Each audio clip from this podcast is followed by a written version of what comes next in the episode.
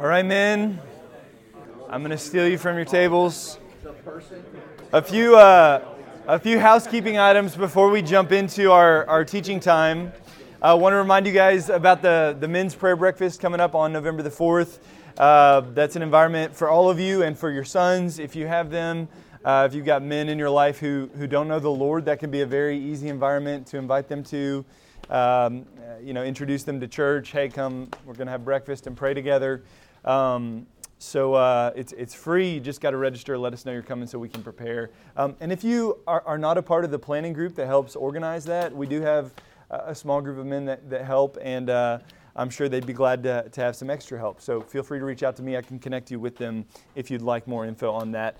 Um, uh, that's November the 4th, uh, Saturday. We do 8 to 9.30 um, on Saturday morning uh, pretty early, still let you have your day, but uh, not too early that you have to set an alarm. Well, you might have to. I, I don't know. I'm a morning person. 8 o'clock, I've always been awake. I've never slept until 8 o'clock in my whole life.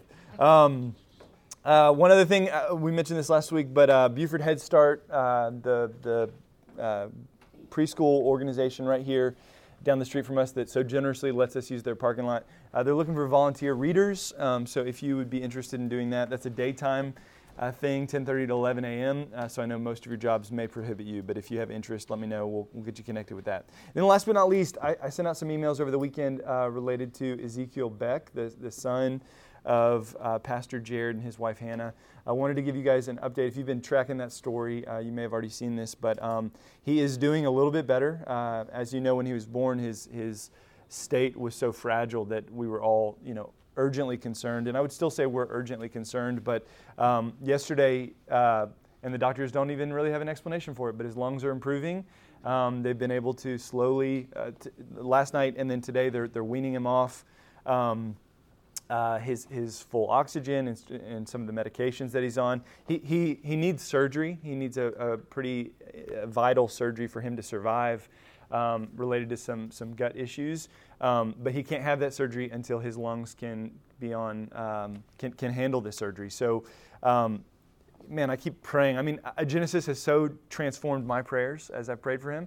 You know, if God can speak all this to existence, he can, he can speak these lungs into, he can speak it all right. Um, and I keep begging him to do that. And, and so far, he's been doing these small incremental changes um, but there are changes to be celebrated. So I just want to encourage you guys to please keep praying for him, keep praying, praying for the Beck family, um, and, and, let's keep seeking the Lord's intervention in Ezekiel's life um, so that he can have a long and, and, uh, and happy life and, and, one day be in a men's environment learning God's word. So um, towards that end, let me pray for him and start our time that way. Um, God, we come to you as, as creatures, Lord, completely unable to in any way help little Ezekiel, um, which is why we turn to you, the Creator, the, the one who uh, speaks molecules into existence and, and galaxies and, and uh, the cosmos into reality, Lord. You, you can change things with a word. And um, that's precisely what we ask you to do in his life, Father. He has lungs that, um, that have to pull in oxygen to his body, Lord. Only, uh, only you have created that function. We can't, we can't solve that problem without uh, the lungs that you've created, and, and we need you to help his lungs work. We need you to um, fix them, Lord, and then we need you to, uh, Lord, heal his, his, his gut and the, the things that are happening anatomically there, Lord, either miraculously or, or through surgery. God, I pray that you would, um, Father, heal little Ezekiel, allow him to. Uh, grow into a, a, young man who loves you, an, an older man who follows you, a, a father, a husband who will raise his family to love you as well. God, we pray life over this boy, um, and we know you're capable. So, uh, would you do it? Would you uh, provoke us to be a praying church in, in this season? And um, we trust you, Lord. As we dive into Genesis 2, God, I pray you'd guide our time. Help me to speak what's true. Help us to see glorious truths that can shape our hearts in profound ways. We love you, God. Amen. All right. Um, theme overview. Uh, we got four themes we've been tracking. Anybody know them? Blessing, great. Sin and judgment, grace, and covenant. Good, you've got them memorized. I love it. Uh, next week, be, actually beginning your studies this week, you're going to see all four playing out. And from here forward, we're going to keep seeing these four. I know the start, we've, we've sort of been mainly focusing on blessing, um, but please keep tracking these. I promise you, especially as we get into the spring, these things just become so rich with meaning the, the longer we keep our eyes fixed upon them. But uh, blessing, we absolutely see some stuff happening here as, as Moses sort of zooms in on the sixth day as God creates man and woman and sort of tells us the specific details of how that all unfolded. And we're just seeing God bless mankind with the gift of life, with the gift of marriage, with the gift of purpose and work. And um, God's just bestowing gifts upon His uh, creation, upon mankind in a very significant way. We're going to tr- track that in our teaching time in just a moment. But, um, but absolutely it's present. You also, uh, in, in, this week, we are sort of concluding this initial blessing that God gives to His creation,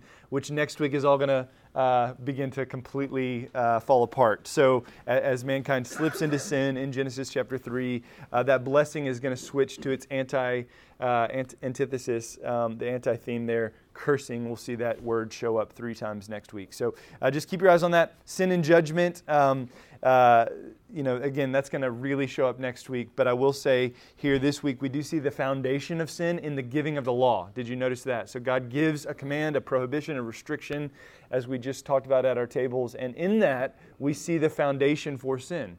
Sin cannot exist apart from the law of God. It is God's uh, drawing of lines that allows us to cross over those lines. So, uh, in that, we are seeing uh, we are seeing sort of the foundations for where sin will come. It gives man this first opportunity um, to either live righteously on this side of the line or to cross the line in, in, into sin. We'll see next week what he does.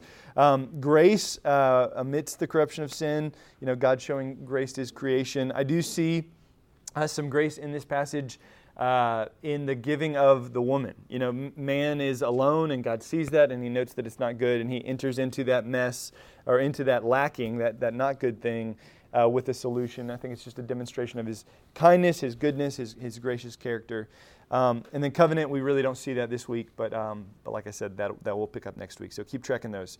Um, and, and this week, as far as uh, the, the content itself goes, this week we entered our first uh, generation section. So look at verse uh, 4, if you don't mind. It says, These are the generations of the heavens and the earth. That word generations is a really critical word uh, in the book of Genesis. You're going to see it appear 10 more times in the weeks to come. And scholars sort of agree that it stands as sort of a flag that Moses used to divide up the book. It, it's his structure. It's the, the Hebrew word uh, toledot. Uh, it means generations or account. And it's sort of Moses flagging, hey, chapter 1 chapter 2 kind of kind of like that dividing up the book into structures. So uh, this first uh, toledot section is going to carry all the way to the end of chapter 4 and it unpacks how sin entered the world. So even you're going to notice this today everything we're going to talk about in this first section in chapter 2 is really foundation building and introduction for what's going to happen next week. I mean for us to fully appreciate how huge the fall of sin is for, for man. When, when Adam crosses that line, when Eve crosses that line into sin, we have to understand the beauty of what God created. And, and chapter 2, in every sense, Moses is building the beautiful world, building the blessing of, of uh, mankind uh, living in God's ordered uh, world that He's created. He, he's showcasing uh, the full extent that God's blessed human life in order to show how horribly it goes wrong as a result of sin. So, um, all that to be said, I'm going to structure our whole time today around that goodness, the goodness, the gifts that God has given to mankind um, in, uh, in His uh, original state, in this, um, this perfect Eden that He's created for mankind to live in, so that we can, as we study this week, really see uh, how how horribly it all goes wrong um, in, in the days ahead. Uh, one, one other thing I want to note before we get into that, though, is um, some people, when they're studying uh, the book of Genesis, say, uh, sort of bring up the question, what's going on in chapter 2? Because this almost feels like a whole second creation narrative. Did any of you feel that as you read it? Um, uh, some you know, critical scholars will say this is evidence that Moses did not actually write this book, that multiple people wrote books and you just had an editor at some point putting different stories together. So Genesis 1 was one story, Genesis 2 was another story, and uh, and somebody just just pushed them together. But um, I absolutely disagree with that completely. I, I do uh, agree that that something distinct is happening in chapter two, but to me, it very much showcases uh, uh, the same author. He's still using uh, the, the name of God changes. That's another reason why people think it shifts. In, in chapter 1, it's all Elohim, and now it becomes Yahweh Elohim, uh, the Lord God, uh, rather than just God. Um, but I think all of that goes to underscore what Moses is doing. He's moving from God, the creator of the cosmos, to you know, Father God, the creator of, of mankind. He's zooming in on that sixth day to, to, sh- to showcase in a more um, uh, detailed sense what exactly was this uh, man and woman that God created in his image? Uh, how is that image meant to be uh, displayed in the world? Um, so, all that to be said, here, here is how I want to structure our time. Four uh, gifts of God that we're meant to see that he's giving to mankind that are all going to be undone in the fall next week. So, uh, gener- generosity of God on display. Number one, God gives man life. God gives man the gift of life. Um, right here in, in uh, chapter 2, we get a beautiful description of how man was actually created. Remember, back in chapter 1, verse 27, we're just told God created man. Three simple words, uh, no detail given. But Moses in chapter 2 is giving the details. And what happened? He was formed out of the earth. God took the ground, which the Hebrew is really interesting here. Um, I'm, I'm, not going to get into it in detail, but if you want to go study it, the, name Adam actually comes from the word dust. Like God is, is uh, even showcasing there what Adam is. But, but he brings this physical matter together. He brings earth, carbon molecules, whatever else was there, and puts it together, forms the man.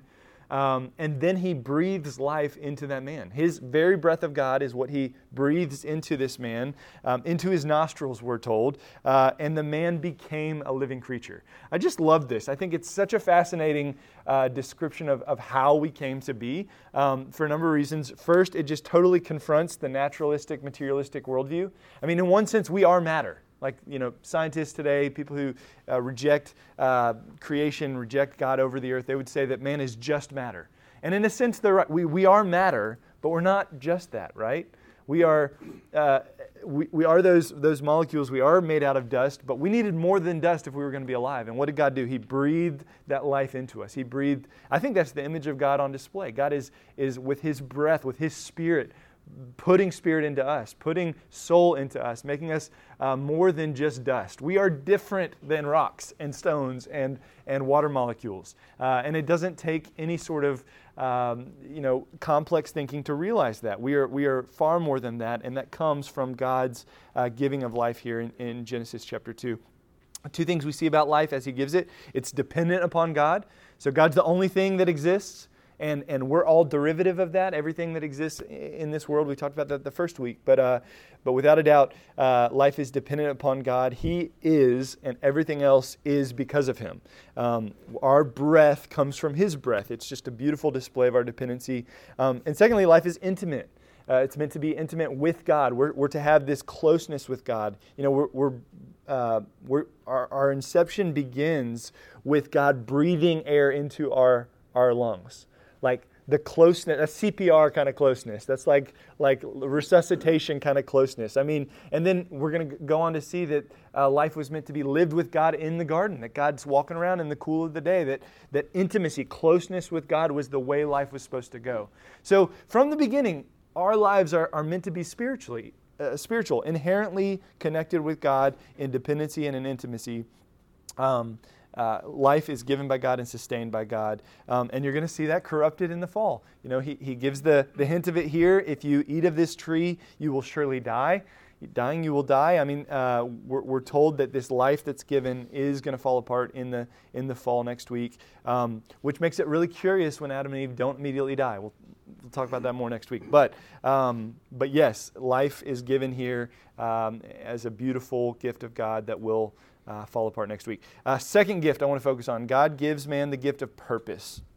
He gives man uh, this calling, this, this responsibility that he's to have, which is to keep and to work the earth. He's, he's created him, he's formed him from, from the dirt, he's given him life, and now he bestows upon this man purpose. Uh, he is, verse 15 says, he's to work and keep the garden, and all of that um, comes into to form. You sort of see the first example of that in verses 19 and 20. If you want to look, that is where God begins to uh, bring animals to Adam, and he's to name the animals. Uh, in chapter 1, it's God that's naming everything. Now, suddenly in chapter 2, God is giving his dominion over to Adam, and he's calling Adam, we talked about this last week, he's calling Adam into this role as a, as a vice regent over creation. He's to do what God does, in a sense.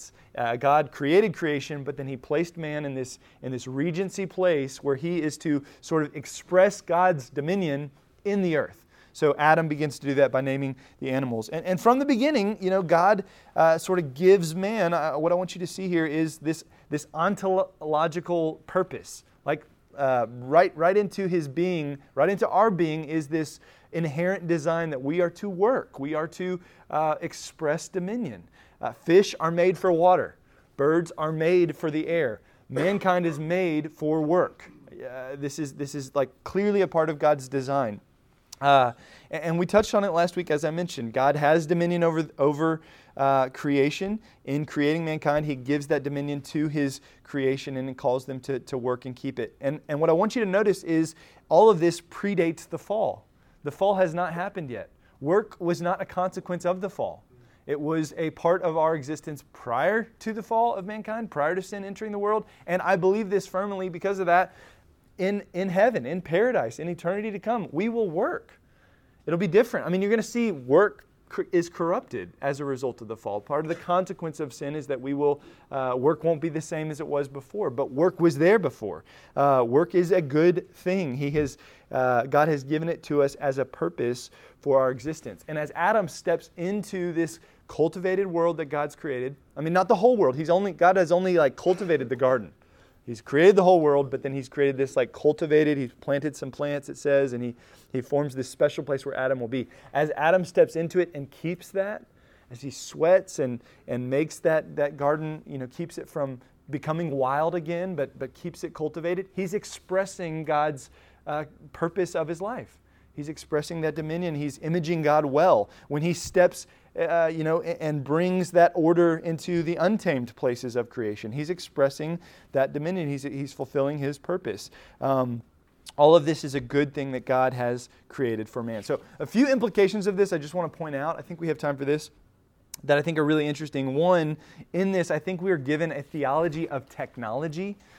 Stick with me for a second. This is, this is really interesting to me. But um, God has, has created creation, and then He's given mankind the role to go and discover, explore, bring the raw, untamed parts of creation into order. Which means that it is a good thing when mankind, like, you know, discovered coal and realized you can burn it and create energy. Uh, it's a good thing when mankind discovered copper and realized you can transport electricity. It's a good thing when mankind invented turbines and, and created light bulbs and allowed light to happen when there's darkness. Because guess what? We get to read our Bibles and, and study this morning in the dark because mankind has exerted dominion over creation to make it light you know, technology and inventions, computers today, the ability to manage complex amounts of information and put uh, systems to work so that life is easier and life can thrive in places where it didn't before. All of that, mankind exerting dominion to create technologies that extend life. All of that is good. This is a part of what God created for mankind to do here in Genesis chapter 2. Um, it, it's a beautiful reality uh, that, that, I think we're meant to see. So, uh, technology is not a bad thing. Computers are not a bad thing. I mean, we can, we can take technology and make it evil, but inherently, God created us to be this kind of discovery, entrepreneurial thing. It's, it's that thing that's inside of you that when you were a little boy wanted to go be an astronaut. Like, I want to go see, I want to go explore, I want to go find something new and create something. Uh, you know, any of you who are woodworkers, uh, and maybe you take raw pieces of, of, of trees, God's creation, and turn them into beautiful tables or, or, furniture or things like that. That's, that's Genesis 2. You know, this is, this is what God has made us for. Um, and it doesn't just have to be making tables. It can be you exerting uh, dominion and, and, and purpose and work into a lot of different areas. But, but God's made us to work and to create things. Um, Another interesting uh, implication of all this is uh, here in Genesis 2, we see Scripture confronting modern day environmentalism. Um, and I want to be careful here. Uh, I, I, don't want to uh, offend anyone who is, you know, of the Green Party and loves the earth. But, you know, that, that part of our national politics today is, uh, would say that the earth is everything that Mother Nature is the supreme goddess and we should all worship her and venerate her and live our lives subordinate to her. We should sacrifice to make sure Mother Nature is well cared for. Um, but here in Genesis 2, we see no, God gave the earth to us. We're to have dominion over her, we're to subdue her, we're to utilize her for the flourishing of mankind. The earth is a tool given to us by God for mankind's good. So, um, you know, it doesn't mean that we should crush the earth and exploit the earth and destroy the earth. We are called, Adam is told to work it and to care for it, to keep it. You know, so we should, as we use the earth for mankind's good, we should contemplate how the earth will still exist for our children and our children's children. I mean, we, I'm not saying we should go crazy and just destroy the earth. That would be very bad. That would not be according to God's design. But God did not call us to sacrifice humanity in order to make the earth thrive. Like all this, you know, you hear sometimes these, these conspiracy theories, or maybe they're true, that, that there's these people that want to like reduce the global popul- population down to just 100 million people or 200 million people because that's what the earth should have. That is not God's design. God's design is not to kill humanity so that the earth can thrive. God's design was for the earth to support human life. Does that make sense? I hope, I hope that's clear. So, so the biblical vision for envir- envir- environmentalism is not left or right. It's kind of in the middle. Like God does not want us to destroy the earth, but he also doesn't want us to worship the earth. Um, so just a little interesting insight there. Um, I'm going to hop to number three here uh, for the sake of time. Oh, vocation. I just want you to, to see that as well. Uh, it's going to fall apart in the fall. Um, the work that God has given us, the purpose that He's gifted us with here, is, is absolutely going to be corrupted. Um, number three, God gives get, uh, man the gift of marriage. The gift of marriage. Um, verse 18 is so interesting it rings out like a, a, clashing cymbal in this text. You know, after chapter 1, again and again, God has that repeated uh, refrain uh, God saw what he had made, and it was, yes, it was good. God affirms his creation as good again and again and again and again and again in chapter 1. But here in chapter 2, Moses, again, whoever wrote chapter 1 is the same author of chapter 2, no doubt. Um, the author intends for us to hear these words in verse 18 It is not good that man should be alone as a loud and astounding thing. Um, God sees Adam, he sees the life he's given him, he sees this purpose he's put on his existence. Um, and yet, in all that glory that is absolutely good, uh, there's something not good. He's not supposed to do this alone. Now, be careful here. Uh, God is not saying that singleness is inherently bad. So, any of you in this room who are not married, you know, God's calling here from Genesis 2 is not that you need to go get married. That's, that's not what I'm trying to say here. We know for a fact from 1 Corinthians 7 that singleness is absolutely a godly way to live. Uh, we also know that because Jesus was single. He never sinned, so there's no sin in singleness. Uh, Paul was single. He was most effective missionary that's ever lived. Uh, there's no sin in singleness. There's absolutely a way to be faithful and godly in singleness. So, singleness by itself is not the this is not good that's happening in, in chapter 2. Rather, I would say it's solitude. It's the aloneness that Adam is experiencing. It's the uh, inability to talk with someone else, the inability to share his feelings, the inability to express himself, the inability to have someone else that he can image God with. Um, you know, he, he, and God brings this to his attention by bringing every animal before his eyes. You know, he's naming these animals, and, and again and again, God is, is just sort of showcasing to Adam, there's nothing like you. You need something like you. He's uh, right here. We're seeing the foundations of our, you know, theology of community. The truth that God created us not to be alone, but to have other people in our life, brothers and, and sisters and spouses who can who can help us thrive spiritually. We need to be known. We're made for that. And I could talk about that all day. I'm a discipleship pastor. I know the vita, uh, the vital need in our lives for community, for brotherhood. Um, but I won't. I will give you this one quote though from one of my favorite theologians, Herman Bavinck. Uh, sort of summing up this idea, he says, It is not good for the man that he should be alone. He is not so constituted. He was not created that way. If any of you are, are, are uh, predisposed towards introversion and you're just like a loner and you'd rather sit in your room with a book, please take this to heart. This is critical. I'm glad you're here. It, it tells me that you want community, you're, you're building your lives around people, but But you need to know that that instinct in your soul is not good. You were not created that way. His nature inclines to the social. He wants company. He must be able to express himself, reveal himself, give himself. He must be able to pour out his heart, to give form to his feelings. He must share his awareness with a being who can understand him and can feel and live along with him. Solitude is poverty, forsakenness, gradual pining and wasting away. How lonesome it is to be alone. Just think it's a perfect way to sum up what God is, is trying to say there. So, uh, in that solitude, God enters, He gives Adam a gift, and it's the gift of marriage. He creates Eve out of Adam's rib, uh, which is just a fascinating. I wish I could, could see that happen because that's an interesting process there. Um, uh, and He brings Eve to Adam, and Adam bursts forth in poetry this, this roughneck, you know, farmer that God's let loose into the garden becomes a Shakespearean sonnet writer. Like he just, he just sings out, you know, uh, at last, you know, here is bone of my bones, flesh of my flesh. He, he writes the first, the first poem uh, because he's seen this beautiful thing called, called a woman. Um, and, and, God brings them together. This is the very first marriage, verse 24, when, when uh, this is described, is quoted multiple times in the New Testament, describing marriage. So, right here, God is establishing the foundation for how human life will thrive in the world. Uh, he's establishing the first marriage, one man, one woman being united. Uh, and, and it's sort of summed up with this beautiful statement in verse 25 the man and his wife were naked and they were not ashamed. Um, and all this is about to be destroyed. All this perfect harmony that God created in the first marriage is going to fall apart. But I just want to I want to highlight the goodness there a little bit deeper before we conclude. Um, two parts of, of, this gift that I think are, are really important. First, relational intimacy. You know, marriage was created for unencumbered closeness between a man and his wife. Uh, this whole naked and, and not ashamed uh, is such a beautiful phrase. And I know we're all men, and so we're just focused on the naked part. And, and absolutely, there's sexuality there. I mean, God created that. That's part of what was happening in Eden. But just for a moment, push past that for a second, because the bigger concept that I think is on display in there is the lack of shame. There's safety. The nakedness there isn't just sexual in nature, it is also vulnerable in nature. It's talking about being fully exposed, having nothing between you and your spouse, having an intimacy that's so deep that, that you can be exposed and not be ashamed. I mean, we, you know, to be fully known and to be fully loved is almost an impossibility in this world. We all long for that. That's the deepest longing of your soul. And it's only found in God through Christ.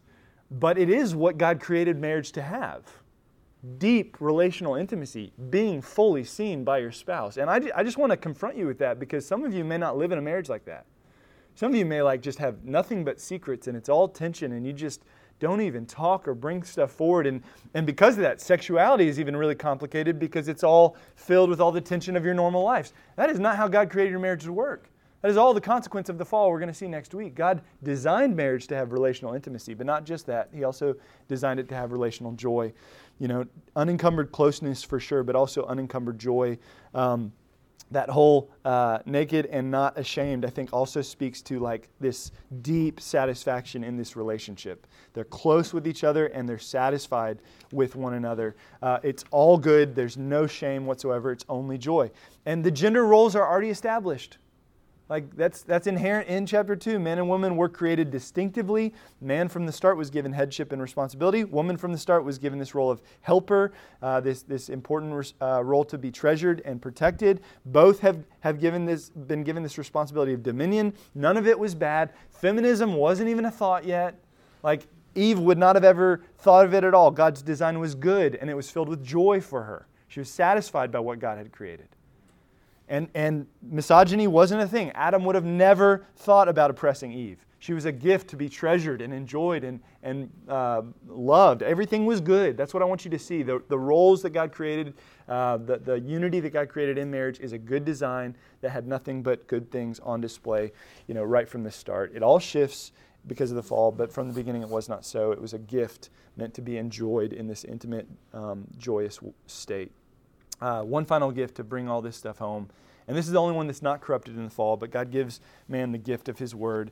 Uh, here in this beautiful design he's made, in this beautiful creation he's created, he gives a command. He, he speaks. And just like his word established creation in chapter 1, now his word is given as a gift to protect it. he tells mankind how he will enjoy this great, beautiful state in perpetuity. He must not eat from this one tree. Just one law was given, one simple command. Um, and, and, that, and it was given to protect everything God created, which is always what God's law does. God's law is not meant to be restrictive, it's meant to be liberating. Like, you know, it's not restrictive to tell a fish that he needs to stay in water. That is how he that's how he's freed. That's how he enjoys his life. You were made for that. You know, God's law is like that. It, it, it, it falls in good places for us to show us how we can live freely within the bounds of God's creation.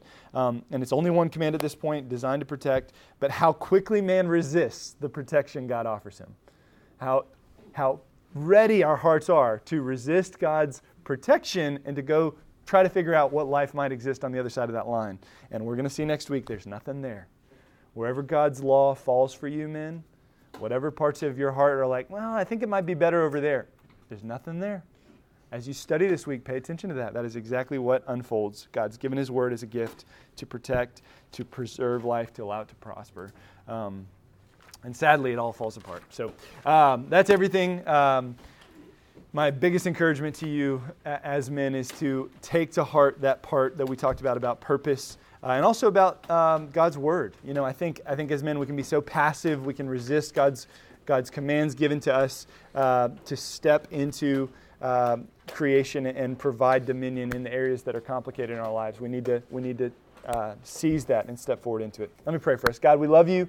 I pray that you would help us to uh, live out our purpose, that we would not be lazy, we would not seek every opportunity we can to sit back into rest, but instead we would, with, with uh, hearts shaped by your word, we'd look at the, the raw lumber in our lives and figure out ways to craft it into something beautiful, something useful. Lord, help us to. Uh, uh, do that not just in our homes, but in our in our workplaces, in, in our communities. God, uh, I'm so thankful to live in a country like this, and even studying history and seeing how the founding fathers just exerted dominion and created something really good that has allowed humanity to thrive in this nation for so many years. It, it breaks my heart to see the ways in which it's, it's falling apart. But would we be a generation that, that takes our role to create seriously, our role to, uh, to work, to keep, to, to create thriving environments seriously? And would you allow our world to be well shaped because of that? Let the good fruit come as a result of our hard work. So, uh, Lead us, guide us, protect us. And we continue to pray for baby Zeke. It's in your name we pray. Amen. All right, you're dismissed. See you next week.